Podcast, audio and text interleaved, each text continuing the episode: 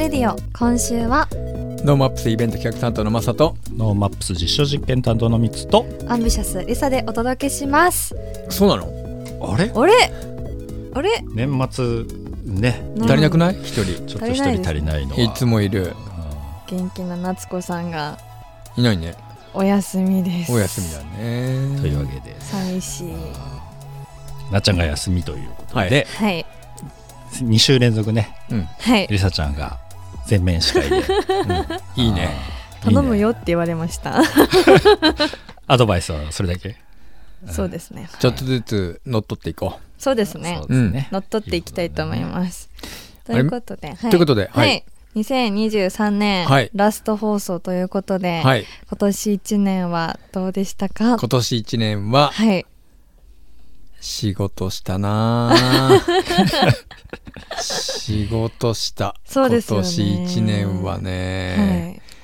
春にピクミンをやりやったね、うんその後もねどんどん大きいイベントがあり、ね。はい。全国行ってたんで、あそうなんですね。ピクミンというポこケモンをきんなっかけでこんな働いた年はないぐらい働きましたね。おーいいことじゃないですか、ううん。ん真っ黒でしたもんね。それいつもね。いやねいつもだよ いや 今年はひどかったよね。あの大体週末に野外イベントだから、はい。そうね。ん。もう、ま、本当に真っ黒とね。メガネ焼けがすごかった。黒い人がね同じく眼鏡でねピリッと固めたねうん。黒い人がね、はい。2人3人並んでるとね子供もびっくりするよね。おっと思うよね。あれミツさんはどんな感じだったんですか？今年は。いや今年は今まで以上に仕事してないね。あ仕事して本当ないですか？もういやしてるとは思うんですけど普通の、う普通よりはしてるけど、はい移動を減らしたから。あ確かに少なかったかもあえしれない。て、うん。そのなんだろう。あの行かなきゃなんないとこは当然行ってるんだけどやっぱ移動というか、なんか乗りで移動するのをちょっとうん。今年は休んでたんで、その前はすごい行ってたから、いうん、はい。なんでですか？やどっちがいいのか分かんないからやってみようと思って。ああー。なるほど。どんどん行く分の数は増えせるじゃん、うんはいいくらでも、はい。理由作って、うん。あここ行ってみたいとかってなんだけどその逆も、うん。なんかそういえばしばらくそういうことないなと思ったんで、うん。はい。なんとなくあの、まあ、その飛行機の取れないとかそういういろんなタイミングもあったから、はい。ちょっとサボってみようと思ったんですけど、うん。意外に普通に仕事回るよね。あ回りますよね、うん。あ増えないけど回りますよね、うん、まあまあ十分やってるからね。ああじゃあ十分。う。ん、なのでこのうん。ものはあるけど、でもうん。うまくいかなかったなと思うこともあるんで、そのバランスをとってね、うん。はい。やっていかなきゃなっていうのがあれなんですけど飛行機っていうかホテルが今高いんでうん。ああなるほど。うんって思い思いつつね、うん。すごうんいすごいですよ。本当外国の方いっぱい来てこの間お寿司屋さん食べてたら、はい。もう予約しないで、はい。うんいいる間に4組5組ぐらい外国の方ダーッと開けて、うん。はい。で「あソーリーソーリー」みたいなテンションをやり取りしえて、っていうのが平日ねはい。本当に普通に火曜日と火曜日だったかなだったんですよ。うん。ぐらい今札幌に来てるって思ううん。とちょっと嬉し嬉しくなった、はいはいうん。いいね。ねはい来年は、あのこういう年の瀬をまたいでこう、うん。なんか気分心機一転できるじゃん、うん。はいそうですね。うん。なのでそれはそれでいいなと思うんだけどそのね気分を入れ替えたい人が多分今ね後で電話でつなごうと思ってるんで その話は後でぐっ、ね、ゆっくり聞きましょう。はい、ノーマップスレディオワクワクする未来を作る番組です。旧 TwitterX で「ハッシュタグノーマップスレディオ」でポストしていますのでラジオと合わせてぜひご参加ください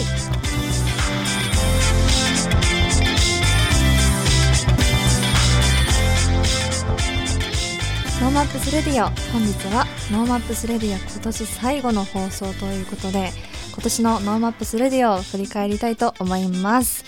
なのでなくてはならないあの方をゲストにお迎えいたします。苫小牧にいる夏子さん。はい、現場の夏子です。ああ現場からお届けですね。元気そうね。はい、お届けいたします。どうしたんですか？今日は苫小牧で。あ ら本日ですね、あの、はい。苫小牧晴れでですね、目の前、目の前には綺麗な太平洋が広がっているんですけども、はい。はいえー今どちらにいるかと言いますと、はい。私苫小牧のうん。日照病院。言っ ちゃって大丈夫なるほど。ななんか革新的なあ革新的な。の治療をしているという言われている病院ですね。はい。あの、はい。病院のデイルーム、はい。デイルームの 方から、はい。えーお届けしているんですけども、はい。はい実はあの先日ですね、はいはい。えーアキレス腱を切りまして えっと今術後1週間ちょうど1週間なんですけども、はいあのー新たな体験をたくさんして。なるほどね。ポ。ジティブにね。なるほど。う。ん。そういうことか。はいあのー初めて救急車にもう乗せさせていただきまして。え右足だっけ？利き足？右足、あのまあ、なんでアキレス腱を切ったかと申しますと、はい。はい。大変恥ずかしいんですけども、はい。あのん仲間とですねうん。バドミントンをたしなんでおりまして、確かにね。うん。はい。で前方に落ちたシャトルをですね、うんはい。取れると思って。あ、取れると思う時あるよね。はい。そういう時ある。ありますね、うん。で一歩前に足を踏み出したところ、はい。はい何か穴に落ちたような衝撃。バンバンってやつですね。そんな穴にそんな衝撃なんだ。それは知らなかった。人によっていろんな表現があるようなんですけど、うん。このはいアキレス腱を切った時の衝撃というのは、うんはい。はい。まあ、私の場合はその穴に落ちたような だから振り返って穴の確認をするぐらいあれってた体育館に穴開いたかなみたいな。穴開いたかと思ってうんたんですけども、ううんん。はい、そしたら立てなくなりまして、なるほど。はい、あのタンカーで寝ながら運ばれるっていう経験も。なるほど。あはい、あと、あれですね、医療系漫画をいろいろ読み漁ってきたものとしてはですね、はい。うんあの手術室、うん。ーはいここもかなり暑い場所でですね、熱くない。よ。であのうん。下半身麻酔でよかったので、うん。はいあの手術の実況中継もしてもらいたいぐらいの気持ちで、あの手術に臨んだんですけど、はい。はいあのリラックスする薬で、すっかり寝てしまいまして、大体寝るんだよ。ね。大体寝るようにそう。ね。まあうん。それが一番だから。そう何も覚えてないんですけど。うん。うんということで、あの今、病院で治療中でございます。ほら。お疲れ様です。はい、今日は最終最終回というか、今年最後の放送にスタジオに入れず申し訳ございません。とんでもございません。はい。今年は仲良くバレーボールもしたのにな。ノーマップスで。バスケットボールもあったしねうあの時じゃなくてよかったな。あいや、そうですね確。うん。あれだったらもっとへこんでたと思います。2年、二年連続ノーマップスいませんみたいな。あそうだよねそれねそれはね、もう、もう、ノーマップスできなくなっちゃう、来年から。あれですね、はいやっぱね準備運動をいっぱいしましょうねっていう、そうですね。うんあと、その、若いつもりで動いちゃいけないっていうことですね。それはあの毎年怪我されてるマサさんがね一番知ってるよね、気をつけて。うん怪我には気をつけろ。はい。いっぱい折りがちな人もいるし うん。断裂しがちな人もいると思うので、いや。うん。はい、まあね、いい年末を過ごしてまいりたいなというところで、はい。入りましょはい、お願いします。はい。ということでこの放送を含めて今年は52回の。放送があったんですけども、うん。過去この52回のうちで思い出に残る放送とかあったりしますか？もうね、はい。うん新しい記憶からしか掘り出せない。まあね。いや、こないだ出てもらったね、はい。八甲神社の前田さん。うんはい。いや、素敵な人だなと思って。はい。本当、ううん。ん、ね。りさちゃんも結婚するんだったらこの人がいいんじゃないかっていうのを ね。放送終了後に言わせてもらったぐらいうんはい。素敵な人だなと思って。あの放送があった後、うんすぐあの調べて、うん。で前田さんにもあのどこに売ってるよって教えてもらって、うんすぐ買いに行きましたあ、そうなんだ。えー、はい。もゆくの地下1階のお店に売ってるって言ってくださったので、うん。そこ買いに行きました、水？何飲んだの？とハスカップと、ハスカップともう一個あ何でしたっけ？この間飲んでない味1種類置いてあって。はい2本買って帰りました。しかもね。ボユクで売ってるんだ。そうなんですよ。しかも送ってくれたんですよ前田さん。その後放送終了後に。はいはい。炭酸水とお水を。うん。うん。体にご自愛くださいっていうメッセージをはあつけて。もうちょっと早く届けじゃたかったな。あもうちょっと早くね。そうもうちょっと早く届いてたらはい。ちょっとそうですね。アキレス腱切ってなかったかも。してなかったですねご自愛してたかと思うんですこれはボリューム185回のポッドキャストとして公開してます、うんジンジャービア、うん。えー製造所発酵神社の前田さん。12月6日の放送で本当に最近やん。そうなんです。よ先近先そうですね。先先週ぐらい。先先先週ぐらいね。そうね。はい。はい。それいや、水と炭酸飲みたい。持ってきます あのちょっと用事があるので、うん。はい。そのさっきあの病院もあのカミングアウトされたんでそうですね。ちょっと連絡後でね 連絡したの、はい。面会いろいろ大変だからさこのうん。時期はね、はい。できるんだったらだって降りてこいって言えないんでしょ？そうですね。絶対無理だね。あー無理。だね。うん。うん。確かに。まあまあそうそういうのもあるんで、ちょっとはい。あの届いた部分はこのはいお届けできればな。と、ありがとうございます。クリスマスプレゼントだね、うん。うん。確かに。うん。ご自愛ください。ー。ありがとうございます。はい。でそれ以外には？あとねもう一つ、はいこうねピープルデザイン研究所の田中さんの話が面白かったなと思ってその話をしようかなと思ったんですけど、うんはい。まあそれもそうなんだけど、うん。生放送やっぱ記憶にあるなって思あって、にうん。二回生二回も生放送してるけど一回も出てないから俺わかんないんだよな生放送の空気感緊張感あるでしょ。緊張感がある。聞いてる方も緊張感あるもんね それは良くない、うんもう何話したかあんま覚えてないけどなんかちょっとねそうですいいテンションだよね生放送、はい。なんかちょっとワクワクしながら、うんうんうんうん。そういうリアルタイムにノーマップスのことを伝えていけるっていうのははい。いいなと思ったんで、はい。来年もやりますか？かぶったらね。そうですね。来年も。やりましょう。一応ましょうポッドキャストでも今回は載っていてはい173回うんの生放送回で9月13日放送のものがポッドキャストにあるので、うん。はい。はい、どれだけわたわたしてるかだ。そうですね。中身の問題ではないっていう。あそうね、うん。わたわたしてるんだろうなきっとそうなしてるですねね。まあね。来年は出れんのかな？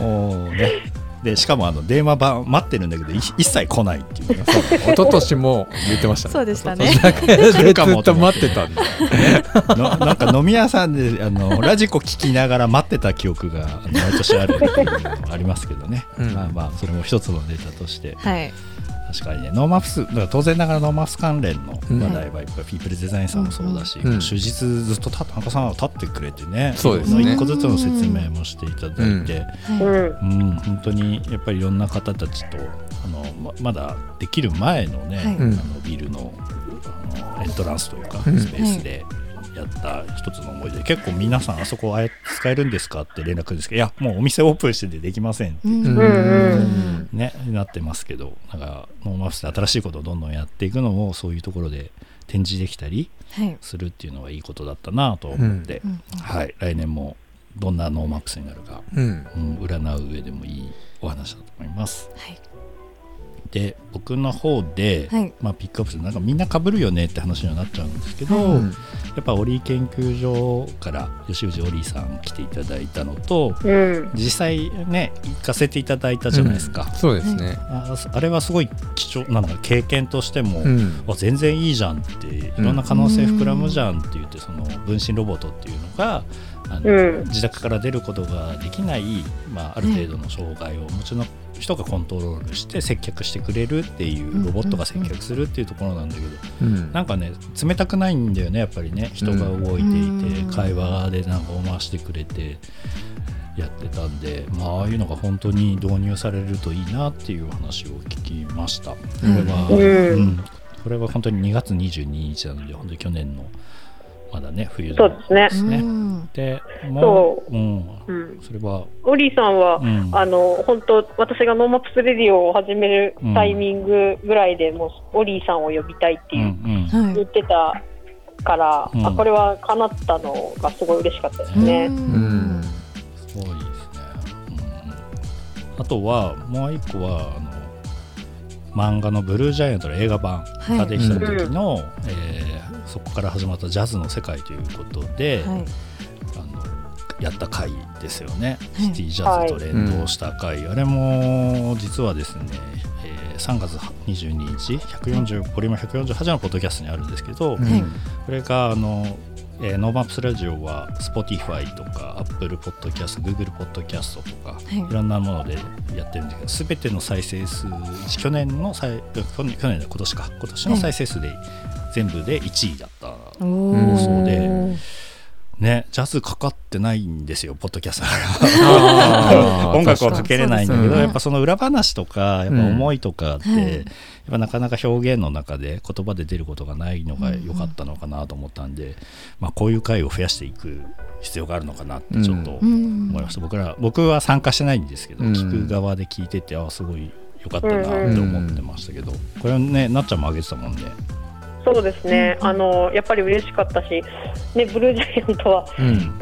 ね、マサさんもそうだし、うん。私も大好きな漫画なので、ははい、これの映画版っていうところからもう盛り上がってたから、いうん。やっぱ馬場さん、ね、出演してもらったのは嬉しかったですよね。そうね。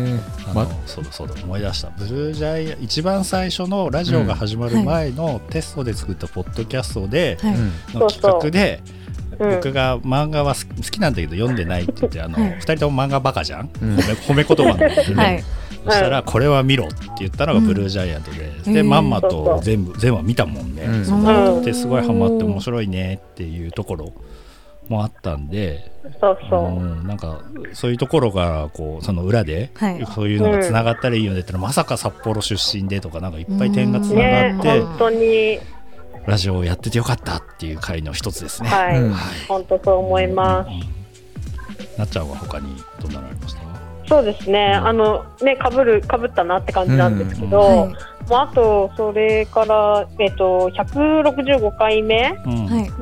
やっぱり都市型水族館札幌、あ、青青札幌の誕生の時の館長の山内さんに来てもらったっていうのあも、この札幌の新しいスポットが生まれるっていうタイミングだったので、やっぱり、あの、ワクワクしましたようん。ね。うんうん。で、あの、このね、えっと、青青札幌のはい。ロゴデザインをした人が、実は私が好きなアーティストの人だったってことを最近知って、ん鳥肌立ったところで、だったのが、本当、ここ2、3日前なんですけど、うんあの、株式会社日本デザインセンターの、えっと、三沢デザイン研究室っていうところがあるんですけど、うん。その三沢遥さんっていう人が、あの、デザインされてるんですけど、はい。この三沢さんって、あの、動詞、動く紙って書いて、動詞と読むんですけど、うん。この、磁石で反応する紙を開発している人で、はいこの動く紙を使って、えっ、と、いなんて言うんだろうな、面白いこう仕掛けうんうん。はい。を施して、あのー展示をしている企画が結構、あのー東京なんかではあって、もうなんか紙、小さな紙切れが生きてるように動くわけなんですけど、うん。これがね、とても良くて、そうその人がこの青青札幌に関わってたんだって思ったのが、最近ざわっとしたことでした。これね、ぜぜひね、動詞、すごいね。動く紙でね、ううんんあの検索してみてほしいんですけ面ど、ですね、はい。アート表現うんを立体的な中で、そう、まあ、新しいね、紙というもうんのうん。を、まあ、生み出してっていうことなので、はい。まあ、いろんな可能性がありそうだなと思ってるんですけど、あとね、もう一つは、あのやっぱりあの星野リゾートの時に一緒にお仕事してた地域ビジネスプロデューサーで活躍してる南雲智美さんをあのラジオに呼べたっていうのもすごく嬉しかったんですけど、これ149回目なんですけど、ままさに今、まあ、地域で何やろうかとかどうしていきたいかってなった時にやっぱりそのビジョンをどうやって、あのみんなと共有するかっていうのはすごい大事だなと思ってる中でその地域土からスタートするうん。土地のストーリーっていうのはもうすごく重要だなって思い改めて思っているので、うん。はいまあ、この病室にいる間に いろいろ考えたいなって今改めて思ってるところなので、うん。もう一回ちょっと聞き直そうかなと思ってまあーいいですね。なるほど。はい。リサちゃんは、ね。うんうんリサちゃんは？私はとマサさんも関わってた明日のゲームリのテーマがお化けだったのが、うん、うん本当に個人的にめちゃくちゃ行きたかったんですよ。来てほしかった。行きたかったんですけどイベントあって行けなくうんって、すごいあの悔しかったので、うん。ちょっと今回あの 思い出に残った感じで 明日のゲームリが何回だっけ、三明日のゲーム盛りは今年でなんか四3.5回ぐらいあだとー思いますね。うん。やっぱりいい企画なんで、うん。もっと多くの人に知ってもらうとなかなかやっぱりゲーム盛りっていうところを、うん。はい。まあ、当然それがあってのそういう企画なんだけどちょっと聞き返しながらねそんなかゲーム盛り。毎年このみんなで集まってはい。この企画会議やるんですよ、はいでみんな飽き性だし新しいもの好きだから すごいわかる。その違うことをやりたがるんですよ、ううんんだから初年度にやったことを2年も3年も4年もやればいいじゃないかって思ううん反面、はい。新しいことをどんどんやるから、うん。はい。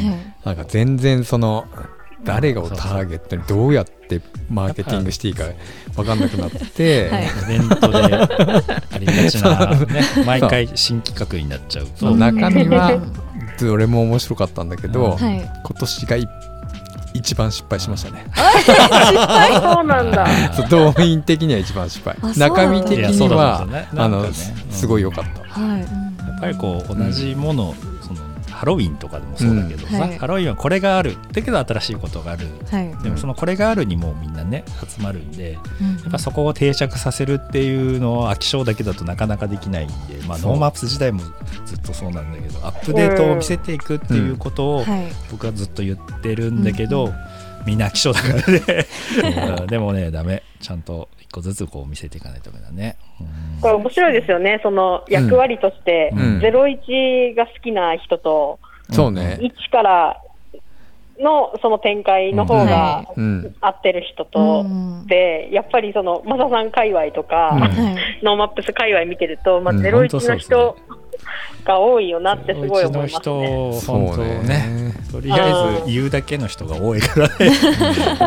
まあどれ俺どちらかというと一重なんだけどね、そうだよね。あのずっと大続けてい体くのみんながゼロ一なのよ。うん。いや。マサさんはずっと続けていくよね。う んいやノーマップスにとっても希少だから。ねこれをやれよって言ってもね。貴重な人材。うん。そうそうなんです。なかなかね、はい。うん。うん。ってい。う来年はねやるからぜひ。はい。やるかな？やえもう大変だからやな。れうん。うん。ぜひ。はい。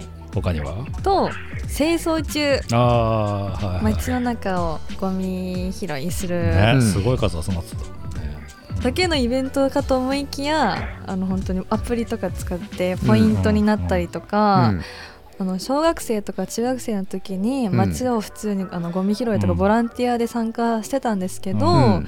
それがゲーム感覚で楽しめるっていうのは子供から大人まで楽しめるすごいイベントだなと思って、これも参加したかったです。ね。ちょうどイベント日だったり何々全部重なる日だったり ですよね。まあ、ゲーミフィケーションだよね、まあ、ポケモンとかピクミンもそうだけど、うん健康のために歩くきっかけをゲームしましょうとか。はなんですけどゴミね掃除をするのがポイントになうんって何かもらえたりとかって確かに面白いですよね。うん面白いです。これもすごいまさかね札幌であると思うんだけど声かけて出てもらったっていうこうやっぱねこうラジオという放送を使わせていただいて、 NoMaps もねある程度定着してきたんで、うまく使ってできてきた回でしたね。うん。うんうん。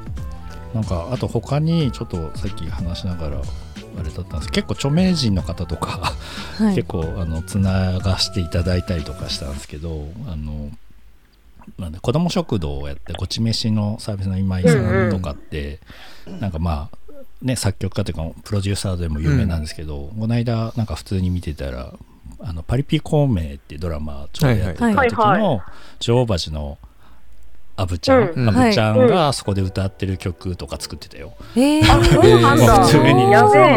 普通になんか普通にこの曲とかすごい。えとかって思いながら。はあなんかかっこいいなと思って、アブちゃんとか、ね、パリピコメにちょっとね、雰囲気合ってて、はいいいなと思ったら、うん。うん？とかって思ったら、すごい人だった。今井さん、なので今度は来年わかんないけど、はい。音楽の話として、ぜひゲストを、まあ、できれば札幌に来る機会なかなかないみたいだけど、うん。来たらうんうん無理くりちょっと時間作って呼びたいプロデューサーさんだったなとか、まあ、あとこう見てたら、まあ、政治家さんとかも呼んでたりとか、ううん。めちゃくちゃだなと思って今さ本当に年末タクシーこの間も捕まらなくて大変だったんだけど、うん。はいねあの新井豊さんなんてねそのライドシェアのうんことをうん。今決める担当、直あの直接の担当をやられていて、法律改正というか、こはい。うどうするっていう話をこの間発表されてたんで、うんまあ、その辺の話とかもねこれから僕らの生活にも関わってくるからそんな政治家をまた呼んでいいのかは分かんないですけど、ねうん。あのーね他の議員さんも含めてはい。ちょっとなんかね俺らすごいねってアカデミックからさいろんな方たちがさ 来てやっぱ NoMaps だなと思って、はい、まとめを上げました。はい、すごい。じゃあ来年リサちゃんははい。どういう人に来てほしいとか、まあ自分の方針とかでもいいけど。そうですね。うーん私も一応アーティストという形で。うん。一応じゃないでしょ 活動させていただいてるので、うん。そう音楽の話とかうん。できたらいいなって思います。呼びたい人、ね、あミュージシャンなんかや現役バリバリのミュージシャンゲストで来たことないねそういえばね。そうですよね。ああそれあ、はりほちゃんとかは？いやいやいやリサちゃんがいる時に。あ、そっか、あそうはい、ね。ううん。ん。そうね作ってくれてる人だからうん。ね、はい。それいさんとかだうんいいねしね、はいうん。そこで企画会議新曲会議とかでもですね、うまあ新曲新曲ダンスかもしれないですけどね。ダンスですね。うん。ダンス系ないいのかもしれないしね、うん。うん。はい。じゃあ最後はなっちゃんで締めるっていうことでなっちゃんの。え、あんまりじゃあ真面目じゃない方がいい。いやいやここは真面目にいくでしょ。うアキレス腱くっつきくっつきますようにそうだよ、それそれが一番なんですけど、あの今回、えっ、と、Do for Fish うん。の、その水産系のこれからどうやってお魚が食べられる世界を、ね、守っていくかみたいなこともそうなんですけど、はい。あの水産関係は興味がある分野なので、はい。あとね、今、北大の子で、うん。あのレディーゴーっていう、はい。あのあそうなんだ、うん。在学しながら、そのお魚を売り歩いてる、ねそうそうそう、彼らとかともお話ししてみたいなと思っていて、はい。なんかそういうすところとかはやっていきたいなって思ったりしてます。うん。まあ、あとは早くあ、まあ、その病院の大変さとかも今、身に染みているので、はい。そういう話もせっかくね、怪我した分、活かせたらいいなと思っております。やりましょやりましょう、はい、ううん。早く治してねなっちゃん。うん、治します、頑張ります。ということで今年ラスト放送ということで NoMaps の振り返りでした今日はゲストに夏子さんをお迎えしました。ありがとうございました。ありがとうございました。ありがとうございました。良いお年を。良いお年を。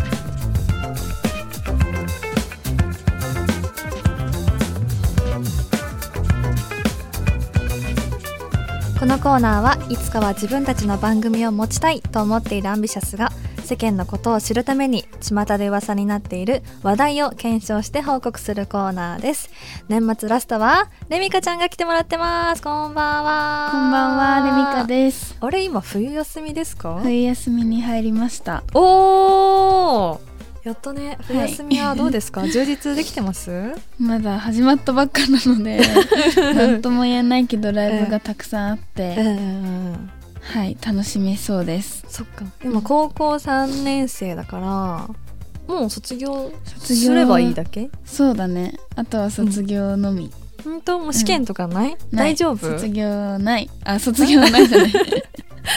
試験ないない、試験ない。本当？単位も足りた？足りてると思います。多分。よかったです、はいでは今回は JK レミカの学校で流行っていることということなんだけど最近はどんなことが流行っていますか、はい。最近はうん。診断系が流行っていて、へパーソナルカラー診断やうんうん骨格診断がうん流行ってるんですけど、うん。その中でダントツに流行ってるのが、うん。MBTI 診断っていうのが MBTI 診断、確かによく聞くけど、うん。何なのかよあんまりよく分かってない。どういうこと、MBTI 診断は、うん。人々の性格タイプを16のカテゴリーに分類して、はいはい分類するためうの心理学的なツールで、うん。韓国では自己紹介の時に、うん。なんか私は何々ですって伝えるのがなんかもうマストらしい、そうなんだ。え面白いね。ね。そうだから名前言って年齢の後に MBTI のえー。あれを言うみたな。いるほなどね。私はどういう人だよっていうのも最後につけるってこと？それで性格とかがわかるらしいんですよ。なるほど。はい。なるほどなるほどその中のうん。ちょっと詳しくうん。指標をね説明するとうん。ちょっと長いんですけど、最初の項目がうん。エネルギー思考ではい。2つに分けられているんですけど、うん。E が外向型、うん。I が内向型に分け分けられてて、うん。2つ目の項目は物の見え方で、はい。S が感覚型、はい。N が直感型うん。そして3つ目が判断の仕方で T が思考型 F が感情型、うん。そして最後外界への接し方で J が判断型 P が知覚型に分かれ分けられています。はい。結構ね情報量が多いんですけど、うん。これが分かるだけで、うん。自分の性格を知ることができます。なるほど。もう全然理解できなかった。そうなんか結構ね種類があるんだけど、うん。これが16種類に分けられて、はいはい。16個の性格が出てくるらしくて私はうん。ISFJ って出てきました、ISFJ、なんですかね？なんか16カテゴリーでもさ、うん。あのなんかななんか職業みたいなのに分けられてますよね。私は養護者っていうやつで。養護者？はい、はいはいはいはい。うーんと見た目はおとなしく、うん。人々をサポートすることに喜びを感じる献身的な側面を持ちますという。あー。どう？自分的に当たってる？いや当たってるのかな？でも確かにうん。そうなのかもしれなあーうんうんうん。確かに。いそう。支える型そうなの的さなね。うん。私もね過去にやったことあるんですよ、うん。半年以内にやったんですけどうんと建築家おお建築家。だったんだよね。そうなのこれは INTJ おお愛は一緒だね。愛は一緒だね、うん。愛があんまりよくわからないけど なんかねうん。完璧主義者で、なんか問題解決能力が高いとか書いてるけどちょっとこれ合ってんのかわかんなくない？わかんない。えでもなんかん。最近また新しくうん。最新になったんだって、あそうなそのうそれでうん。なんか診断結果も変わる人いればレミは一緒だったんだけど、うんうんうんでもねなんかいっぱい変わる人もいるし変わらない人もいるから、ちょっと面白い。なるほど。これは普通にその MBTI 診断って調べたらら出てくる。出てくる。そう。なるほどねこれもうん。出てきた結果うがん。有名人だったらこの人とかって出てくるから、それも見るのが楽しくて、うん。私はビヨンセと一緒って書えいてました、ガチ？すごいね。イエーイすごい。あそうなんだ。そうだから、うん。あのそういう有名人もどういうあれなのかって知れるのがちょっと面白いのかもしれない、確かに確かに、すごいね。今の高校生は診断が流行ってるんだ。そうだねもういろんな診断があるでも世の中が。なんかやったことある？それこそパーソナルとかやさやりたい。あの骨格診断とかめっちゃやりたいし。あそうあのパーソナルカラーも全然知りたい、ーうんと思確かに。お洋服とかねね。衣装とか。そう。何色が似合ってうんね気太りしない方がいいですからねやっぱり。そうですね、ん。スタイルよく見せたいですからね。確かに。これねいろんな皆さんもねやって面白いかなっうてん面白いと思います思うから、ぜひやってねこはい。のリツツイートうんししてもらいたいですね、はい。結構長いし文章難しいんですけど、うんうんうん。面白いと思います。ちょっと結果をつぶやいてはい。ください、お願いします。それでは最後にインフォメーションをお願いします。はいアンビシャス情報です。はい。12月30日アナフェス volume 35がはい。スパイスで行われます、はい。今年最後のライブになります。ますすごい最後ですよ最後ですよ。はい、ぜひ来ていただきたいです。はい。そして12月30、31日は、はい。レバンガ北海道さんでおもてなしブースターレバンガの壁を行います。はい。大晦日ですよ。確かに。31日。すごいね。大晦日にもあの私たちに会えるのでぜひはい。一緒に、うんうん。あのー全力応援はい。しましょう、んうんうん。そして2024年3月30日には、はい。アンビシャスの単独公演アンビシャス Third Anniversary Party がはい。共済ホールで行われます、はい。その日は単独公演の前に定期ライブもあり、うんうんあの定期ライブ単独公演の通しチケットがすでに発売されていますので、ぜひこのラジオを聞いてくれた方見に来てください。はい。その他のイベント情報や詳細はアンビシャスのホームページ SNS に上がりますのでチェックをよろしくお願いします。はい。最後に曲の紹介をお願いします。はい。アンビシャスで Super Love